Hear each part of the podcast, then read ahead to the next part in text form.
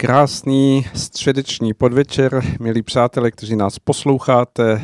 Zdraví vás Rádio Bohemia z pražského studia. Zdraví vás od mikrofonu Aleš Svoboda, který vás bude provázet celým dnešním večerem.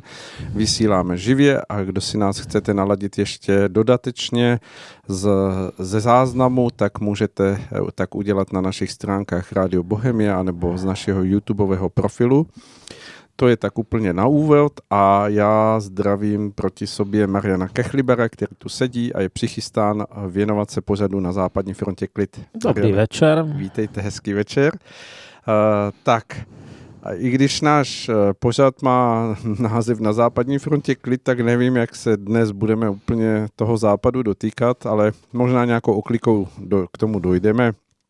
To první téma, které máme nachystané na úvod, tak je to, o čem se dá dočíst nějakým způsobem i v mainstreamových médiích, protože už to asi nejde nějak moc ututlat, ale jak to bývá v případě Mariana, určitě se dozvíme další souvislosti. A já nebudu napínat, ten, to téma je uh, migrační krize, která se tentokrát paradoxně týká uh, východní Evropy, to znamená hranic mezi Běloruskem a Litevskem, Eh, Litvou, pardon, a uh, budeme si povídat o tom, co se tam děje, proč se tam natahují ostnaté dráty, za které byl svého času persekuován uh, pan premiér Orbán v Maďarsku a proč se to vyvíjí tak, jak se to vyvíjí.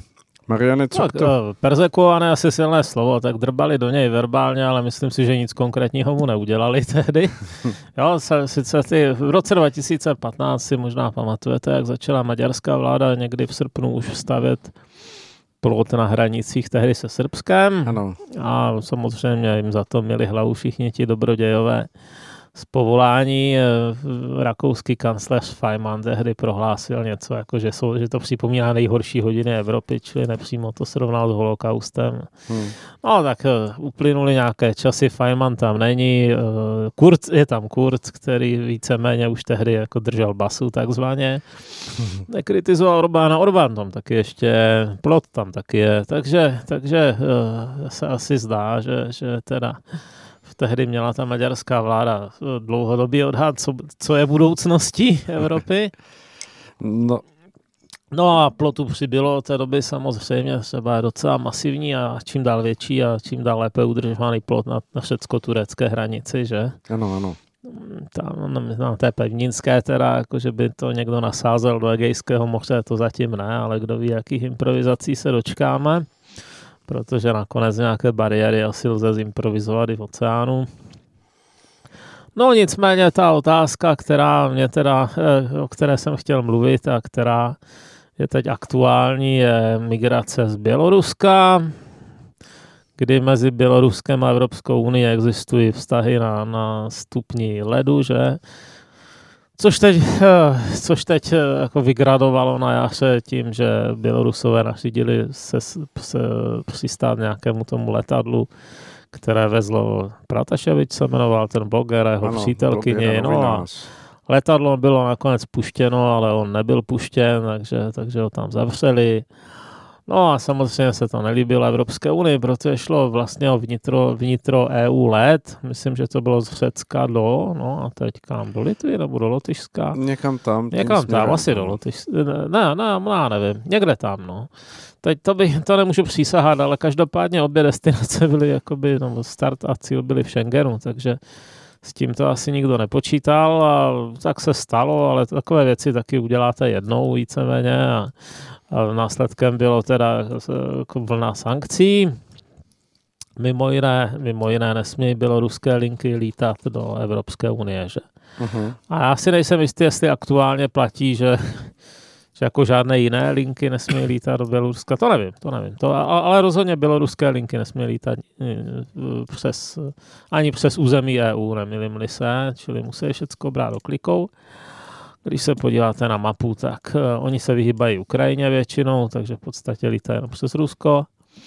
No a teď nastal teda jako další, další krok v této, v této diplomatické válce, kdy uh, začali přijíždět masivně hlavně Iráčani, protože no, byly, byly dvě hlavní ty směry, jeden, jeden z Bagdádu a druhý z Istanbulu.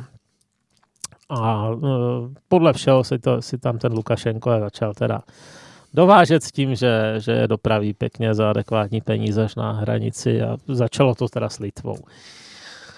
No, Litevsko, Litevsko, běloruská hranice je dlouhá. To, já nevím, kolik má přesně na kilometr, ale myslím, že je to zhruba 700 kilometrů. Je to převážně lesem. Lesem, ano. Tam jsou ty lesy tam hluboké, jsou... kdo tam byl, tak to ví, to jsou fakt hluboké lesy, kde se skrývají vlci. Je. Medvědi. No, ta, ta, ta, to nebude úplně jednoduché tady tuhle tu hranici teda neprodyšně zavřít, nebo třeba jen 95%. Určitě to bude stát hodně úsilí, hodně, hodně materiálu. Samozřejmě ta Litva ze začátku překvapená, tak se začala bránit. Přijala poměrně tvrdé zákony, že v zásadě můžou vás zavřít asi na 6 měsíců do toho tábora detenčního. Můžou vás deportovat už v průběhu odvolání proti zamítavému rozhodnutí a tak a, a začala teda držet ty migranty v různých takových improvizovaných táborech, kde, kde jim se samozřejmě extrémně nelíbí, protože nejsou v Německu ani ve Švédsku, to si nezaplatili, že budou sedět někde v severoevropském lese. No, takže tam byly nějaké neklid, nebyly mlise, tak tam byla minimálně jedna taková vzpoura, že zase zakazovali dokonce ti vzbouřenci ostatním migrantům jíst nebo něco takového. No tak zatím e, tam dorazilo několik tisíc lidí tímhle způsobem, což je dramatický nárůst proti dřívějším časům. On se tam občas někdo vyskytnul, ale byly to třeba dva lidi týdně a teď, je to, hmm. teď jsou to tisíce lidí jo, za měsíc a, a ti litevci říkali, že v nejhorším počítají teda i s tisícovkama týdně, no, tak to už by bylo na úrovni Řecka. Hmm. Tuším, že rekord je nějakých 287 migrantů za, za, za jeden den, že, no, že to bylo. Prostě živý provoz, no, ve, ve studených lesích. No a tak Litva začala stavět, stavět uh, opevnění, takové to klasické drátěné s, s ostnatým drátem. Jejich estonští přátelé jim podarovali 100 km ostnatého drátu, to je velice, velice bodné vzhledem k tomu, že cena oceli vzrostla v současné době asi dvojnásobek, že? Ano. A, takže e, no a začalo se to přelevat do Lotyšska ten problém, i do Polska. Polsko teď nabídlo azyl nebo udělilo nějaký druh ochrany té, té sprinterce, která se taky nepohodla s režimem, té, jak se jmenovala, Kristýna Hmm. Tymašovská? Já už nevím. Myslím, že ano, ano. No, taková blondětá Cimanovská. No. Cimanovská možná. No, tak ta už se nevrátila, že, hmm. ze Stokia, jako Oni si tam chtěli nějak naložit do letadla, nepodařilo se jim to těm Bělorusům, tak se místo toho vrátila přímo do Polska, jestli dobře pamatuju. Myslím, že skončila ve Vídni nakonec. Jo. Myslím, že, že nakonec se rozhodla pro Vídeň, ale nevím také. Máte no. lepší přehled než já. Si poslední pamatuju tu, tu polskou roli. Také je možné, že i Poláci dali papíry a ona se s ním samozřejmě může hýbat kdekoliv potom po Schengenu. No, eh, neli po celé EU. No tak i Poláci už začínají mít záchyty. No. Samozřejmě ani, ani, ani uh, zoufalí vyčerpaní a tiší uprchlíci nechodí pešky, takže největší provoz je kolem míst, kde vedou silnice k té hranici. Tam, tam se to taky chytá nejvíc, nikdo nepůjde 100 kilometrů lesem. Ale jo, těch silnic je tam dost, ještě z dob Sovětského svazu, takže aspoň nějakých silniček, takže, takže ten provoz je značný. No a teď samozřejmě Litva se snažila i nějakým způsobem zabránit tomu, tak litevští diplomati letěli do Iráku, moc neuspěli, eh, dokonce ty irácké aerolinie ohlásili rozšíření služeb, že jsem měl začít do Minsku lítat i z Erbilu, ze Sulajmánie, ještě z Basry, myslím.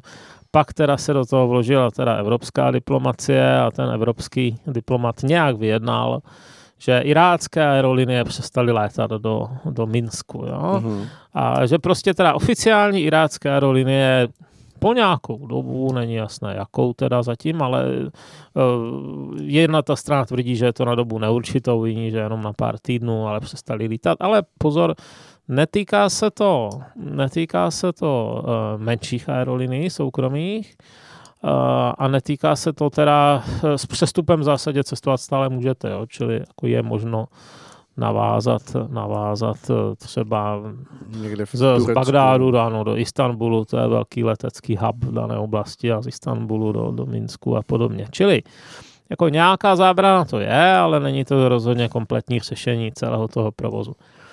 Hmm.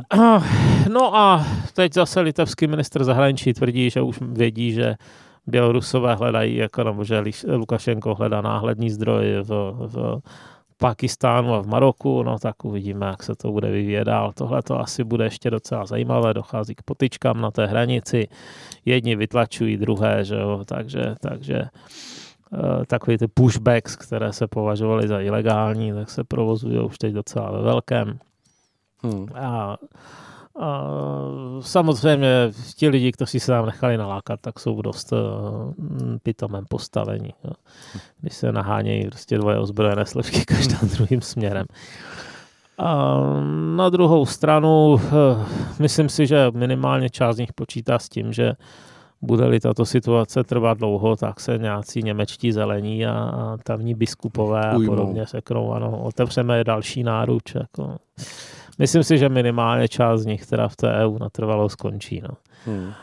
No ale EU teda tentokrát se postavila na stranu, na stranu uh, lidevců a sice si myslím, že nebude ten plot přímo financovat, ale vyzvala teda ostatní k podpoře a, a zdá se, že, že nikterak nevadí to, co před šesti lety dělal Orbán. Já si myslím, že částečně je to teda výměnou personální přece jenom. On za těch šest let už se část té, vrcholné sféry vyměnila. Ale ne, částečně je to asi tím, že, že v Německu je předvolební kampaň a oni se a ani ti němečtí zelení nemůžou moc kverulovat, protože se musí soustředit na tu kampaň. No. Hmm. Myslím si, že to bude, jak se dívám na preference německé, tak se teda obávám možnosti, že tam zavládne rudo-rudo-zelená koalice, byť těsným poměrem, protože ten Armin Laschet, o kterém jsme svého času hovořili, jako o novém předsedovi CDU, to celkem predikovatelně vede do kopru tu stranu. takže, takže myslím, že se musíme obávat možnosti takové koalice nepřátelské průmyslu, nepřátelské nějaké racionální migrační politice. Ale zatím teda kampaň trvá, takže nejbližších 5-6 týdnů tomu asi ti Němci nebudou věnovat pozornost. Hmm. Jak se díváte na to, Mariane, že hm, vlastně ruku v ruce s tím jde eh, neustále hm, zvyšování nebo zesilování těch eh, tlaků prostřednictvím sankcí proti Bělorusku, a e, prezident Lukašenko, tuším k 70. výročí napadení Běloruska hitlerovským Německem, měl takový zásadní projev který, k národu, který jednoznačně naznačoval, že on ustupovat nehodlá, že se cítí být dostatečně silný v kramflecích. Nebude to jenom gradování nějakého napětí? Já si myslím, že tyto, ten, tento souboj nemůže Bělorusko vzhledem ke své relativní malosti jako vyhrát. Samozřejmě může nastat nějaká, nějaký pád, jo? to je asi tak nejpravděpodobnější. Já jsem, eh, myslím si, že to bude značně ovlivněno eh, tím, jak právě dopadnou ty německé volby. Mm-hmm. Tam se může poměrně značně změnit zahraniční politika německá. Zrovna ti zelení jsou třeba docela naladění i proti tomu, proti Nord Streamu 2. Že? Mm-hmm. Takže na druhou stranu je tam ta linke, pokud by to byla rudo zelená koalice, tak tyhle ty dvě strany mm-hmm. se nejspíš neutralizují navzájem. Uh, v nejbližších pěti týdnech si to netroufám určovat, ale když uvidíme něm, nové složení německé vlády, tak bych asi byl schopen s nějakou mírou uh, pravděpodobnosti prorokovat ten další vývoj. Do té chvíle asi ne. Hmm. Myslíte, že to bude předmětem nějakého politického dílu, jak se říká? No, no tak to, to je jiný, to, to jste jinými slovy popsal diplomaci. No. pořád lepší diplomacie než násilí, tak eh, já teď zrovna jsem ponořen do knihy, která se jmenuje Tanec běsů.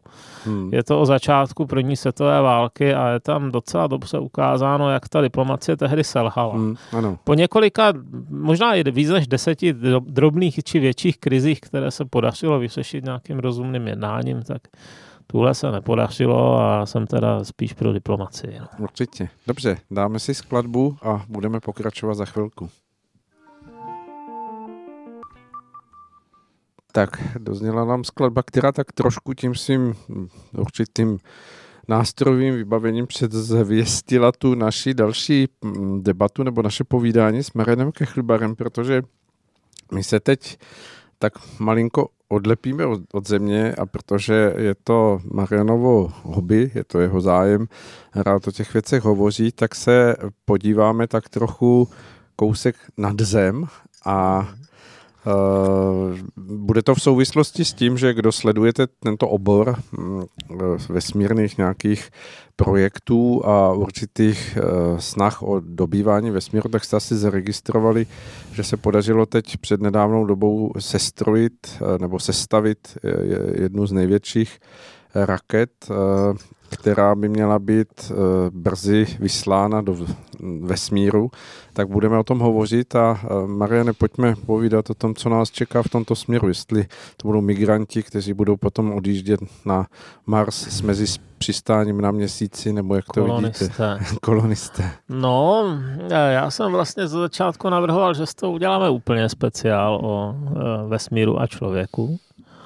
Nakonec jsme teda začali, začali zase v bělorusko-litevském lese, ale myslím, že je na čase občas se odpoutat teda z lesa a jít někam jinam, z lesa, z ulice a a, a já si teda myslím, že je, samozřejmě člověk je formován a deformován svými, svými koníčky a mě to hrozně zajímá jako starého scifistu, který měl přelouskané všechny Asimovy a Clarky a Nefy, než mu bylo 12. Hmm.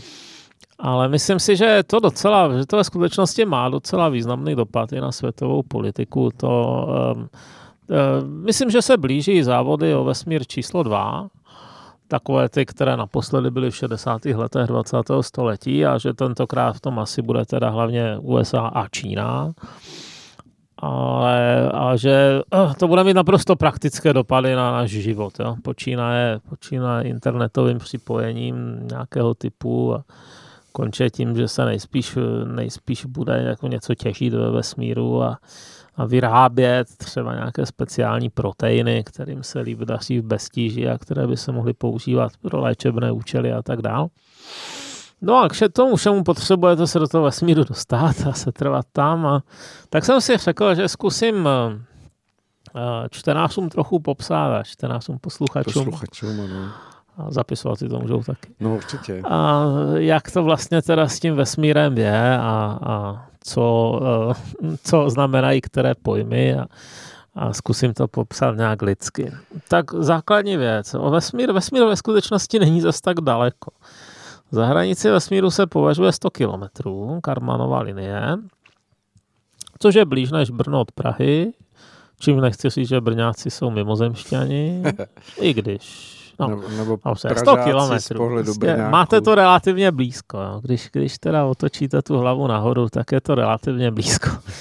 Vlakem by to byla hodinka rychlé jízdy, ale uh, Dostat se do vesmíru a zůstat tam, to jsou teda dva úplně jiné úkoly. A teď, jestli si před pár týdny si pamatujete, jak Jeff Bezos, nejbohatší muž světa, nebo druhý, to se furt mění, se svým bratrem Markem a 180 letou veteránkou, kterou kdysi vybrali do astronautického sboru a nakonec nikam neletěla, tak když vylezli, když vlezli do té rakety a poposkočili, tak to ve skutečnosti byl takzvaný suborbitální skok.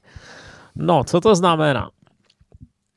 Vy máte, a země má gravitaci jako každé těleso, či přitažlivost, ta je docela významná. 1G, urychlení 9,81 metrů za sekundu na druhou si pamatujeme. Je to docela, je to docela velká síla. Když třeba vezmete míček a hodíte ho, tak doleď, tak eh, dosáhne po té parabole nějaké výšky a spadne zpátky na zem. Když ho hodíte prudčej, doletí dál a výš, ale zase spadne na zem. A tak dál, či můžete si představit čím dál prudší skoky a tak dál, ale to, to co udělali tam Bezoš a spol, se moc nelišilo od toho míčku, teda vrženého až na to, že měli motory, takže se urychlovali po cestě, ale udělali zhruba podobnou, podobný skok nad zem, akorát to nebylo do 10 metrů, ale do 100 kilometrů. Hmm. A pak se zase rychle vrátili během pár minut. Ta zemská gravitace si je prostě přitáhla zpátky. No, ale už někdy tak před 120 lety si uvědomovali lidi, že by šlo udělat i teda podstatně větší výlet, kdy byste se urychlil natolik, že už vás, ta, uh, že už vás to zpátky na tu zem nepřitáhne. Jo, když se, je není až tak eh, složité spočítat z nějakých hnutnových vzorců, že když dosáhnete rychlosti zhruba 8 km za sekundu, což teda je pekelná rychlost, hmm. Tak uh, asi 28 000 km za hodinu. To, to je opravdu svisto, to, to, nemá, to nemá skoro cenu si představovat tady v souvislosti s nějakou běžnou dopravou, to je asi 30 krát rychlejší než běžné dopravní letadlo, to je opravdu velká rychlost. Nicméně podařili se vám této rychlosti dosáhnout, tak už vás ta země teda nepřitáhne zpátky na svůj povrch a zůstanete kolem ní obíhat. Jo, je to, dostanete se do přesné takového vybalancování, že vy byste chtěl teda dál do vesmíru, se trvačností země si vás přitahuje a výsledkem, je, výsledkem v téhle rychlosti je přesná kruhová nebo eliptická dráha, po které neustále kmitáte kolem. Tomu se říká orbit. Dostat se na orbit je teda mnohem těžší, než dostat se na chviličku do vesmíru. No? Bezoš se dostal do vesmíru, ale ne na orbit, protože na to zatím nemá techniku. Uh-huh. To vyžaduje mnohem větší rychlost. No a samozřejmě, když už jste někde ve vesmíru, tak potřebujete různé, různá zařízení, která vás udrží při životě. Potřebujete eh, čištění vzduchu, kyslík, jídlo, Jo, ano, i nějaké psychologické potřeby ten člověk má, potřebuje cvičit, protože eh, jste bez tíži a bez tíži uh, nezatěžujete tolik svaly. Čili uh, oni odumírají, v podstatě atrofují, jako ne, prostě mizí. Jo. To tělo, tělo je strašně striktní z toho hlediska, že co nepotřebuje, to jde ve směs pryč. A když se ocitne v beztíži na té oběžné dráze, tak nepotřebuje ty, všechny ty svaly a tudíž je začne klidně likvidovat a jediný způsob, jak se tomu dá aspoň trochu bránit, je pár hodin denně opravdu poctivě cvičit na různých, na různých šlapacích mlínech a tak dál. I tak bývají ti kosmonauti po návratu několika měsíční, z několika měsíční mise jako docela slabí. Hmm. Jo, vylezou a mají pocit, že na ně spadla tuna, tuna olová, protože ta návrat do zemské gravitace z beztíže je teda velmi nepříjemný. No a tyhle všechny věci tady tady Bezoš nemusel sešit, protože tam byl pár minut. Za pár minut se mu nic nestane, ani se svaly, ani jim nedojde kyslík a tak dál. Takže ty suborbitální skoky jsou jednoduché jo, ve srovnání se právě s orbitální technikou.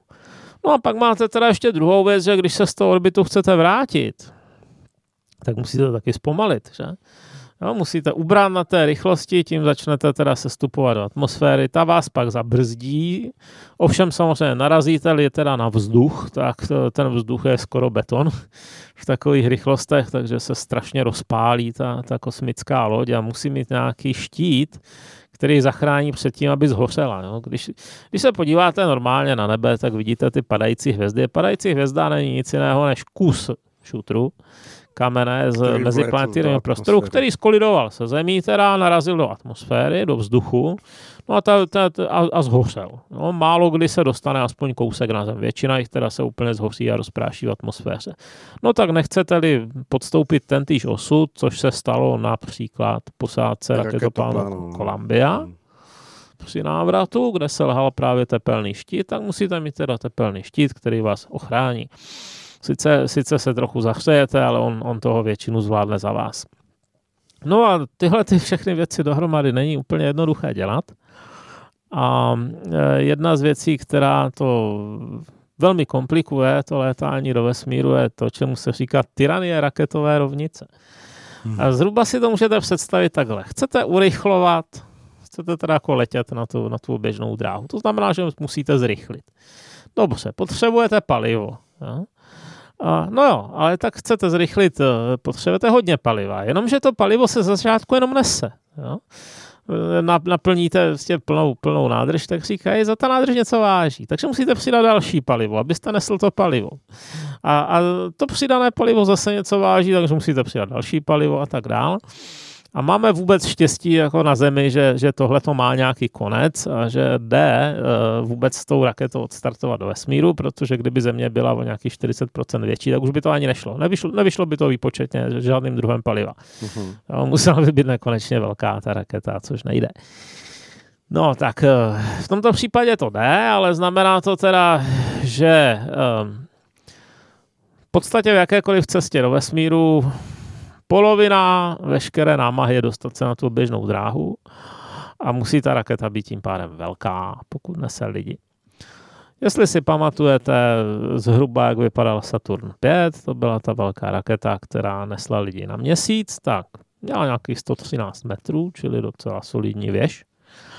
A zpátky se vracel takový srandovní velitelský modul, který měl kolik? 3 metry v průměru. Takový čudlík. Ano. Když jste si to červeně vymalovali na, té, na tom plánku té rakety, tak to bylo strašně srandovní množství, množství materiálu, které se teda dostalo tam a zpátky. Ale stačilo to na to, aby tři lidi teda na, um, přiletěli k měsíci a dva mohli se stoupit na jeho povrch a všichni se vrátit. Hmm. No tak eh, z toho, co jsme si asi zatím řekli, plyne, že ono je to docela drahý špás. Proto taky není, není moc raketových mocností na světě. Eh, ono samozřejmě to je duální technologie, čili má i vojenské využití. Když už postavíte něco, co dokáže udělat skok do vesmíru, tak tam taky můžete naložit bombu a namířit to na město na opačné straně světa, takže samozřejmě i ty velmoci si trochu hlídají, kdo, kdo další bude schopen takovýchhle výkonů, ale ale pravda je, že zas tak důkladně se to hlídat nemusí, protože toto je fakt těžké. Hmm. Eh, jedna věc je vůbec odstartovat, aby vám to nevybuchlo po cestě. Druhá věc je dosáhnout teda toho běžné dráhy. Třetí, nezničit to při návratu. Jo, je to, každý ten krok je obtížný a to jsme zatím jenom teda u té oběžné dráhy a když chcete navštívit takový měsíc, no tak to máte komplikovanější ještě o to, jo. protože musíte eh, ještě, ještě víc zrychlit, abyste se dostal z té oběžné dráhy k měsíci, tak to už není 8 km za sekundu, ale zhruba 11 za čtvrt. U toho měsíce musíte zase zpomalit, zase se musíte zbavit té rychlosti, to stojí další palivo.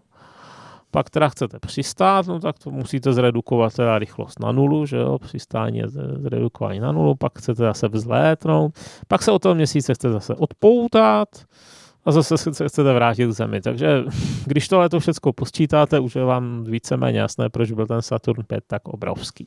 Hmm. No, menší raketa by na to prostě nestačila, i tak to byl téměř zázračný výkon, že se to s technikou 60. let vůbec povedlo. No, co jsme teď viděli toho 6. srpna? Viděli jsme sestavení, zatím teda jenom sestavení rakety, která ten Saturn 5 překonává svým výkonem skoro dvakrát. Eh, rozhodně má teda dvakrát větší tah. Všechny ty motory, když se teda zapnou, tak by měly mít dvakrát větší tah. Eh, je jenom o něco málo větší, má nějakých 120 metrů, ale eh, ten Saturn 5, jak se říkal, byl hodně dutý. Jo. Když se člověk podíval pod tu, pod tu vrchní vrstvu, tak tam byla spousta volného prostoru, kdežto tahle ta raketa, která se říká Starship, která je z nerezové oceli, je víceméně celá, když se, když se naplní, tak je celá plná uh, metanu a kyslíku. Čili má 5000 tun váží, když je plná. Hmm. Když si představím ten, tu rampu, která ji nese, to je takový kruh oceli vážící asi 250 tun, ale vůči té raketě vypadá jako malý. No tak, 5000 eh, tun to máme kolik? To máme tak 3-4 eh, nákladní vlaky, docela slušné. Asi tak. Tohle všechno tam teda stálo nějakou chvíli a pravda, bylo to teda nenaplněné, nenaplněné uh, tím propelantem. A oni si pocvičili ti, ti technici skládání z dvou dílů, protože jedna věc, kterou jsem nezmínil, je to, že když se chcete teda dostat na tu oběžnou dráhu, tak většinou musíte opravdu pečlivě počítat s hmotností. Jo, čím těžší loď, tím hůř se vám tam dostává. Jeden ze způsobů je ten, že tu loď nebo tu raketu rozdělíte na několik kousků, kterým se říká stupně. Každý ten kousek má svůj vlastní motor nebo své vlastní motory, svoje vlastní palivo. Jakmile vyčerpáte to palivo, tak zahodíte ten stupeň tím, tím si odlehčíte o to prázdné železo, o to, nebo, nebo hliník, nebo cokoliv to bylo. A je to, je to efektivnější. Je. No tak ta Starship, ta má dva stupně, má tak obrovský booster, kterému se říká Super Heavy, ten má 70 metrů a 29, 29 eh, motorů. A nad tím je ta Starship, ta je kosmická loď, ta má kolik? Ta má 50 metrů zhruba, má už jenom 6 motorů a tam je, jsou i prostory, které můžou sloužit až stovce lidí. No, což už jenom samo o sobě je takové dost překvapivé, protože dosud největší teda kosmická, kosmická struktura pro lidi byl raketoplán a ten měl maximální kapacitu 7. Hmm. Takže ze 7 na 100, to je teda docela masivní skok, i kdyby jich tam bylo jenom 30, tak je to pořád ještě uh, generační změna. No a uh, o významu teda toho, to, toho, co se stalo, bychom si mohli povědět teda po písničce. Hmm. Tak, eh, nenechali jsme dohrát skladbu, už jsme zpátky, hmm. protože toho povídání je před námi ještě víc než dost. Marian hmm. je tady úplná encyklopedie. Mariane, jenom se zeptám, já jsem z té generace, kdy v 60. letech, eh, skutečně když jsem si četl na začátku 70. let eh, ABC časopis, hmm. tak jsem si, a vystřihoval jsem si tam všechny ty lunochody a podobně, tak to pomalu vypadalo tak, jakože je to otázka několika let a bude prostě vesmír takovou malou zahrádkou kolem, kolem toho pozemského domova, ale za celou tu dobu se nedělo nic, jako na, na měsíc se neletělo, nakonec vlastně to, o čem se bavíme, není záležitostí ani nějakých vládních programů, ale víceméně komerčních soukromých společností. Jak to? Eh, no, ono je to trošku prorostlé, ty soukromé a státní zájmy, ale hm, eh, ten základní bod, kolem kterého se to točilo, že takovéhle aktivity jsou drahé nebo bývaly strašlivě drahé. Hmm. Eh, až do nedávna, do roku 2015, abychom byli přesní, tak všechny rakety byly na jedno použití. Ano. Čili vy jste vystartoval, odhazoval jste ty stupně, ty padaly do oceánu, tam si potom kolem s ní hrály rybičky, jo, ale, ale prostě každý ten kus toho drahého vybavení všech těch motorů, elektroniky a tak dál se použil jednou. Kromě raketoplánu samozřejmě. Ja, ano, uh, ano, Orbiter byl, Orbiter, Orbiter a, a uh, části toho těch uh, Solid Rocket Boosters byly uh, takzvané refurbishable.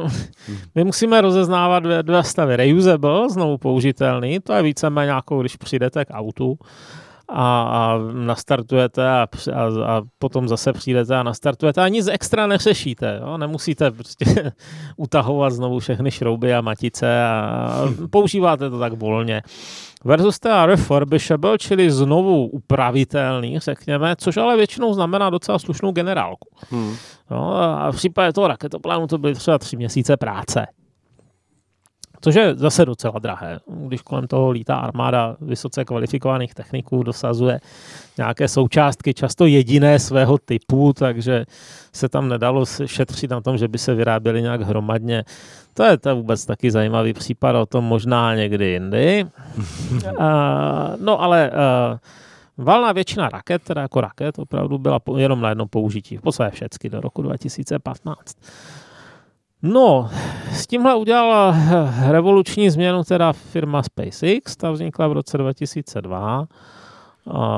Hned ze začátku malem zkrachovala. Založili Elon Musk, dneska ho zná každý, tehdy to byl takový řadový internetový milionář. Ano. Moc se nelišil od toho davu, měl míň peněz si myslím, než tamhle Bill Gates jako v řádově ale hrozně se soustředili na tu činnost a hned z počátku, no Musk je složitá osoba, jo? Jsou, jsou lidi, kteří ho nekriticky obdivují, jsou lidi, kteří ho nekriticky nenávidí, ale já myslím, že jedno vlastnost musí přiznat všichni, nebo dvě.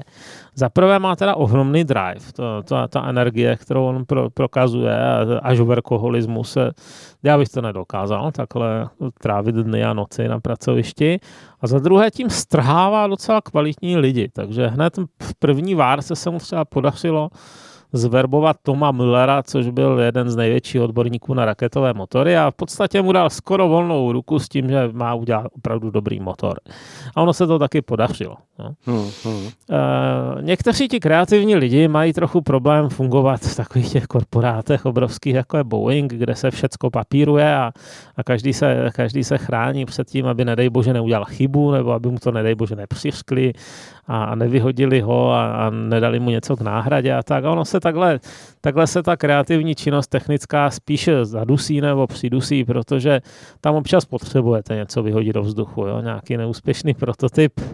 No a ta SpaceX teda funguje právě opačným způsobem, tam teda ty prototypy do vzduchu veselé lítají a oni i natočili několik videí jenom se stříhaných z, z explozí, které se jim nepovedly všude ty očouzené kusy a tak dál, ale oni se z každé té exploze něco naučili.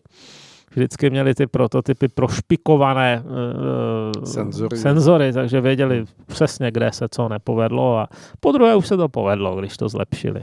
Hmm. No a tímhle způsobem během pár let vychytáte všechny problémy a v roce Stojí 20... to peníze, ale... Stojí to peníze, ano. Jo, tam je jako určitě ta rychlý vývoj je poměrně drahý, to je pravda. Na druhou stranu, když pak tím dokážete nějaké věci, tak eh, se vám to třeba vrátí zpětně. Když vezmete eh, před deseti lety, když jste měl komerční satelit, byl to, dejme tomu, televizní společnost nebo tak, tak jste se musel v zásadě obrátit buď tam na ESU, jo, s jejím Ariane, nebo na Rusy, a, eh, se Sojuzem. Američani to ani moc nebrali, ty oficiální. Čili byla to docela drahá věc a No a ten SpaceX přišel, udělali rakety Falcon 9 během nějakých, myslím, že 2010 letěla první. Uh-huh. Cena začala klesat, no samozřejmě to začalo být zajímavé pro ty komerční uh, producenty satelitů. Uh, převzali skoro celý tento trh. Jo? Uh-huh. To by se jim třeba nepovedlo, kdyby jeli jako Boeing, která na jistotu a pomalu. Ono ostatně to vidíme u té Bezošovy firmy. Bezoš má konkurenční firmu, která o dva roky starší, jmenuje se Blue Origin. Uh-huh a zatím ještě v tom vesmíru byli jenom na skok. Hmm. Ještě se jim pořád po 21 letech, co je financuje nejbohatší člověk světa, nebo případně druhý nejbohatší, se jim nepodařilo na ten orbit dostat. No, což naznačuje, že prostě ta peníze nejsou všechno, že na té technologické a inženýrské kultuře docela záleží a, a když dva dělají to tež, není to to tež. Hmm.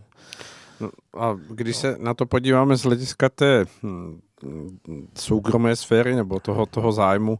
Eh, jak, jaký je cíl eh, Elona Muska? Že skutečně to proměnit na komerční, jako výdělečný podnik? Tak, ono to asi vydělečné časem bude, protože jeden z, jeden z velkých záměrů je síť, která se jmenuje Starlink. To, to se má skládat z několika desítek tisíc družic, které budou jenom poskytovat internetové připojení, třeba za 100 dolarů měsíčně. Čili budete sedět dole a teď je v zásadě jedno, jestli uprostřed velkoměsta, nebo na nějaké stepy, nebo poušti, nebo dokonce na oceánu, nebo v Antarktidě. A zhora vám bude proudit gigabitový internet. Tak oni za to chtějí vybírat, tuším, 100 dolarů měsíčně. No, není to úplně maličká částka, ale počet lidí, kteří jsou neuspokojení tímhle tím způsobem, je docela velký. Dokonce i tady v Evropě je spousta míst, kde máte špatné připojení, na že dejme tomu v Americe, která, kde ta, v té rurálních částech pořád ještě žije pár desítek milionů lidí, ke kterým se nevyplatí natahovat nějaký optický kabel, hmm. takže mají nějaké strašně mizerné připojení, jeden megabit za drahé peníze, o, Kanada a tak dál. Brazílie, jsou obrovské kusy země, kde, kde, kde se takovéhle připojení dá využít, no a oni počítají, že tohle to jim teda vydělá opravdu hodně peněz. Uh, protože to je naprosto reálný, reálný problém milionů a desítek milionů lidí, kteří si můžou dovolit zaplatit za jeho řešení. A nikdo zatím nepřišel s tím, jak dostat desetitisíce satelitů na oběžnou dráhu a jim by se to s tou uh, raketou uh, Starship mělo do, podařit. Jo. Hmm. Ta jedna, jeden Starship by měl být schopen vynést asi 600 satelitů, takže takhle už to na pár desítek startů dáte. No, musíte, samozřejmě, musíte mít ty satelity levné, musíte je sekat jako baťa cvičky, protože některé se pokazí, jiné zhoří v atmosféře, musí se, musí, v podstatě jeden satelit je v provozu asi jenom 3% času, pro zbytek času letí nad, nad neosídleným územím z toho hlediska, no ale když jich teda máte těch několik desítek tisíc, tak, tak je už toho života schopná a ekonomicky výdělečná síť. Jo. Ale já si teda myslím, jak toho Maska sleduju, já mu docela věřím jeho deklarace, že jemu nejde primárně teda o zisk. Že ten zisk chce obrátit v to, aby založil město na Marsu. To je jeho cíl. Říkal, my se musíme stát více planetárním druhem. K tomu, aby jsme, eh, k tomu potřebujeme obsadit aspoň víc než jedno kosmické těleso. Teď jsme jenom na Zemi. Kdyby přiletěl nějaký asteroid, tak se nám udělá konec jako z dinosaury. Musíme, musíme být rozptýleni všude možně. No a to vyžaduje, aby uh, ty rakety byly levné. To byl totiž ústřední problém programu Apollo. Přesně jak jste si stěžoval, že byly, že, uh, byly velké vize a skončilo to blbě, ty programy byly strašně drahé. Hmm. Uh, program Apollo stál 2% amerického HDP, to myslím si, že nic dražšího nikdy, jako jeden, jeden záměr nikdy neprovozovali američani takhle drahý, jo, naraz. Samozřejmě, jo, vedení tam druhé světové války asi bylo dražší, ale, ale to, toto byl jeden inženýrský projekt v zásadě, i když obrovský, na kterém dělalo kolik 200 tisíc lidí minimálně. Hmm. No a ono se to ukázalo být příliš drahé i na ty Američany, kteří, eh, kteří teda nakonec poškrtali dokonce eh, tři lety. Jo. Mělo být ještě Apollo 18, 19 a 20 a bylo to ukázalo se, že je to neúnosně drahé a že ty peníze jsou potřeba i na zemi. A, a, no a pak přišel teda raketoplán jako další varianta a ten, ten nedopl, řekněme, že nesplnil očekávání. On byl teda nesmírně výkonný z hlediska toho, že jste s ním mohli unést opravdu velké tuny materiálu, ale uh, jeho starty a přistání byly taky velmi drahé. Hmm. Tam mimo jiné se do toho zapletla ta americká politika, která říká, že máte 50 států, uh, adekvátně tomu 100 senátorů, dva z jednoho státu a každý z těch senátorů chce, aby na nějakých veřejných zakázkách ten jeho stát něco získal, či nějaká pracovní místa a tak dále. No, čili do té výroby toho raketoplánu byly taky zapojení po celé mapě USA. Stejný problém má teda Evropská unie, protože ta Evropská kosmická agentura taky musí brát z Itálie, ze Španělska, z Belgie, eh, z Německa, z Rakouska, od nás. Jo? Takže, hmm, hmm, takže výsledkem je teda strašně složitá zapletená síť, kde sice máte ohromné množství lidí šťastných, že mají dobrý job, ale ono je to ve výsledku ohromně drahé. No, takže samozřejmě za takových podmínek si nemůžete dovolit moc expandovat. Když máte, tak, když máte extrémně drahý stroj, tak s ním vyletíte, dejme tomu 8 krát do roka maximálně. A i tak už musíte být opatrní, co všechno s tím uděláte a co ne, protože něk- spousta záměrů není prostě ekonomicky obhajitelná nějaké drobnější pokusy a podobně prostě ne, neuděláte. Jo. Nemůžete říct nějakým studentům, vymyslete, co byste dělali bez tíži a my vám to na, ten, na, to, na, to, na tu orbitu vynesem, protože uh, je to drahé prostě příliš. Na každý, každý kilogram se platí zlatem. Hmm. No a tady, tady ta nastupující, oni si to uvědomili, američani už, už tak před 20 lety, že vlastně mají gigantické programy, gigantické firmy, jako je právě Boeing, Lockheed Martin a, a Northrop Grumman a tak tyhle ty firmy na tom vydělávaly hrozné peníze. Ale že, že jestli mají udělat nějaký teda skutečný e, průlom, tak to musí udělat nějaké malé akční firmy, které ještě nejsou zvyklé na to, že všude jsou teda ty tisíce zaměstnanců a stovky manažerů a tu, tuny papírů a že, že na ceně nezáleží, jo, protože to ten americký daňový poplatník všechno zaplatí. A začali teda začali pátrat po e, menších firmách, které by byly schopné aspoň nějakých drobných výkonů. Tehdy bylo těch firm strašně moc, valná většina jich zkrachovala, dneska už si ani nepamatujem jestli někdo hrál třeba Duma, tak asi hrál, tak, tak, tak ten programátor John Kermack měl vlastní kosmickou firmu Armadillo Aerospace. Ta byla jeden čas velmi nadějná, ale taky skončila blbě. Ale mezi nimi teda byla nenápadná SpaceX, která div neskrachovala, protože měla, měli peníze na čtyři rakety a tři se jim zřítily. A ta čtvrtá se nějakým zázrakem dostala konečně na oběžnou dráhu a to je zachránilo, protože pak usoudila teda americká armáda, že nejsou úplně beznadějní a začala je podporovat nějakými jinými způsoby a, no a dneska je z toho teda gigantický kolos, který, který vyrábí rakety jak na běžícím páse a lítá s nimi do vesmíru neustále. A nicméně jejich cílem teda bylo, aby to bylo levné, No a právě ta, ta, tahle kombinace Starship a Super Heavy, kterou pravděpodobně do konce roku uvidíme při prvním leteckém pokusu, Uh, oni zatím lítali teda s, s, tou, s tou menší částí, ale, ale celý ten kolos teda odstartuje poprvé asi někdy na podzim. Tak e, je snahou, aby to, ta, aby to byla, uh, řekněme, cenově únosná varianta. Jo? Čili například si zvolili jako základní materiál uh, nerezovou ocel. Nerezová ocel je poměrně levná. No, vyrábí se na spoustě míst planety, předepíšete si složení, jsou nějaké typy a oni vám ji dodají po tunách docela snadno se obrábí, docela snadno se sváří, nepotřebujete nějaké extra speciální nástroje a podobně, čili je to výhodné. Jo. Třeba hliník je mnohem dražší, jo. nerezová ocel je levná.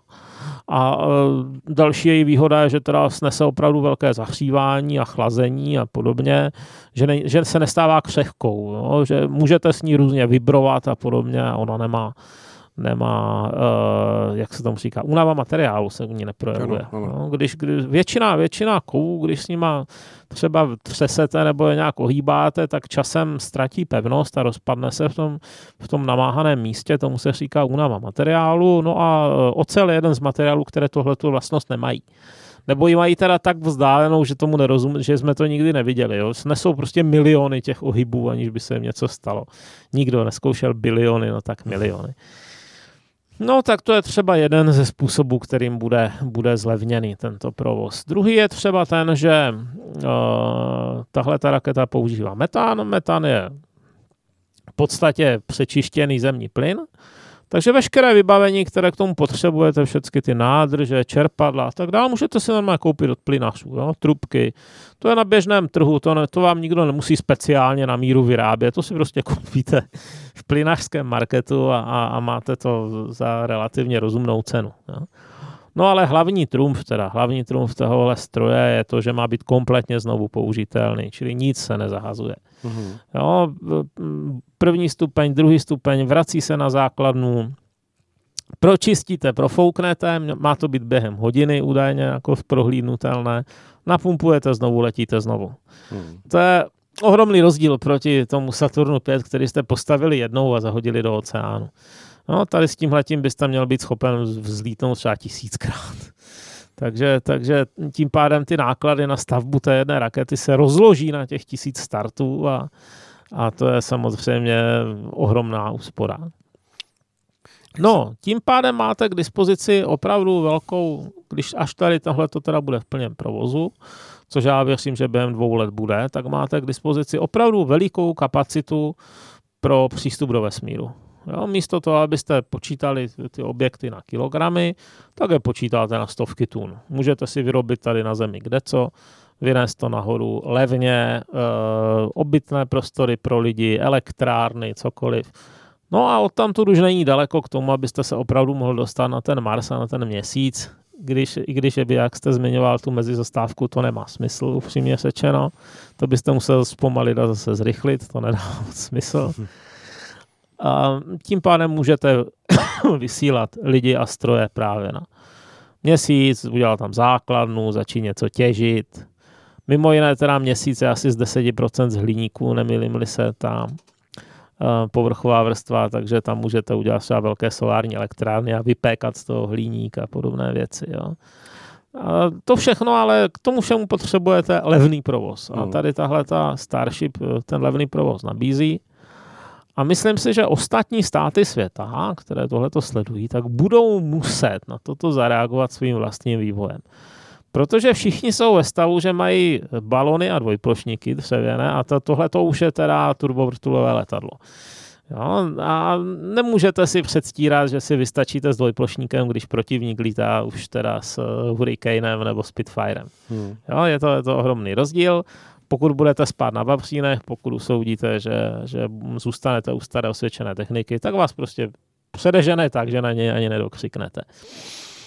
A e, to je teda upřímně to, na co mě se těším nejvíc, protože e, to znamená, že nějaké chytré mozky v jiných částech planety se začnou zabývat nějakou jinou otázkou, než jak co nejlíp prodat lidem reklamu a že z toho budou nějaké zajímavé výsledky, které oceníme potom při startech a při dobývání vesmíru. Jak se díváte, Mariana, na, na tu ambici uh, společnosti SpaceX, uh, uh, tuším do roku 2024, osídlit nebo jakoby mm, zabezpečit první nějakou mm, mini kolony na, na Marsu. Nebez, ne, pardon, na měsíci. Ne, ne, na, na měsíci. Na, na měsíci. Víte, co je ku podivu tady největší slabina? Největší slabina jsou skafandry. Staré skafandry eh, NASA zjistila, protože to koordinuje NASA. Jo. Uh-huh. SpaceX je tam samozřejmě vítaným dodavatelem technologií, ale není jediný.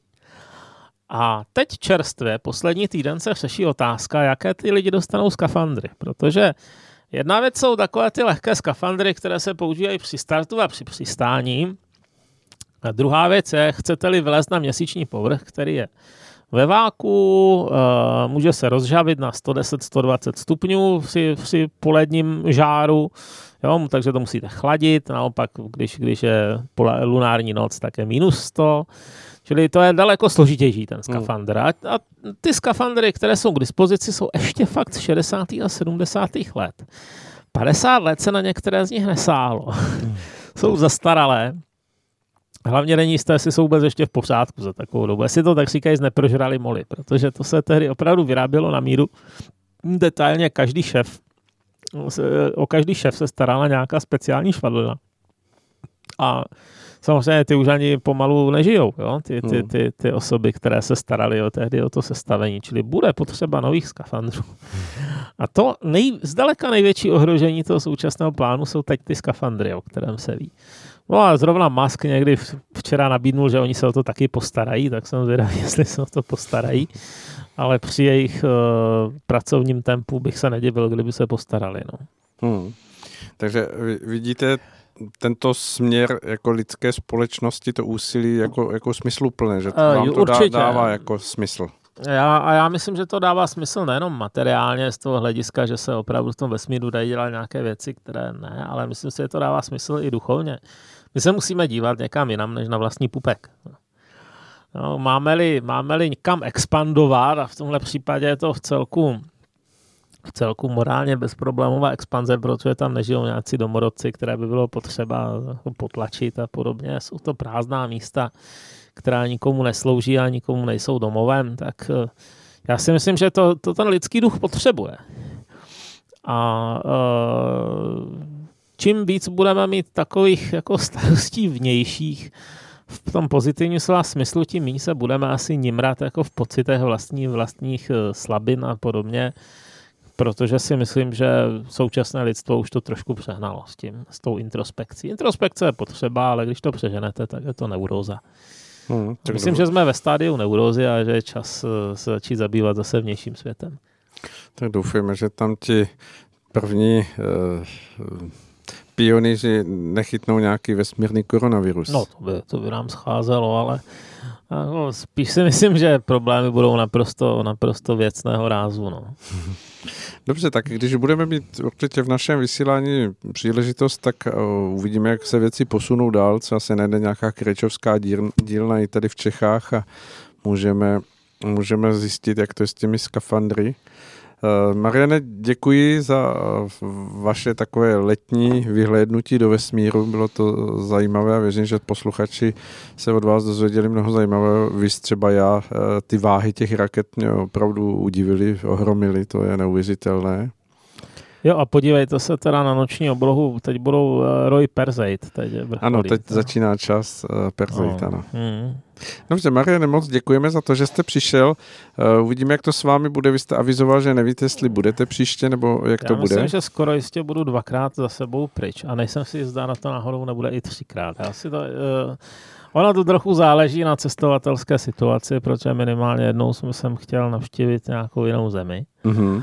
A jak víte, ty situace se mění každým dnem, takže třeba to, třeba to bude možné a třeba to nebude možné. Ale příště tady skoro určitě nebudu.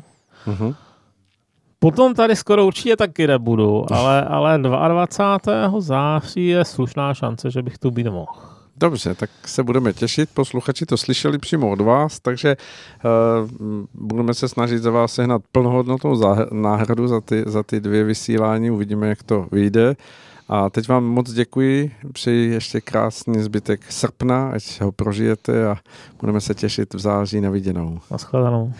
Naslyšenou a milé posluchačky, milí posluchači, neodcházíte od přístrojů, kterými nás posloucháte, ať už je to cokoliv, uh, protože teď budeme mít uh, skladbu, a mezi tím se nám tady ve studiu vymění hosté, přijdou dva zajímaví hosté, věřím, že to bude pro vás eh, velmi eh, výživné pokračování našeho dnešního vysílání. Takže po písničce naslyšenou.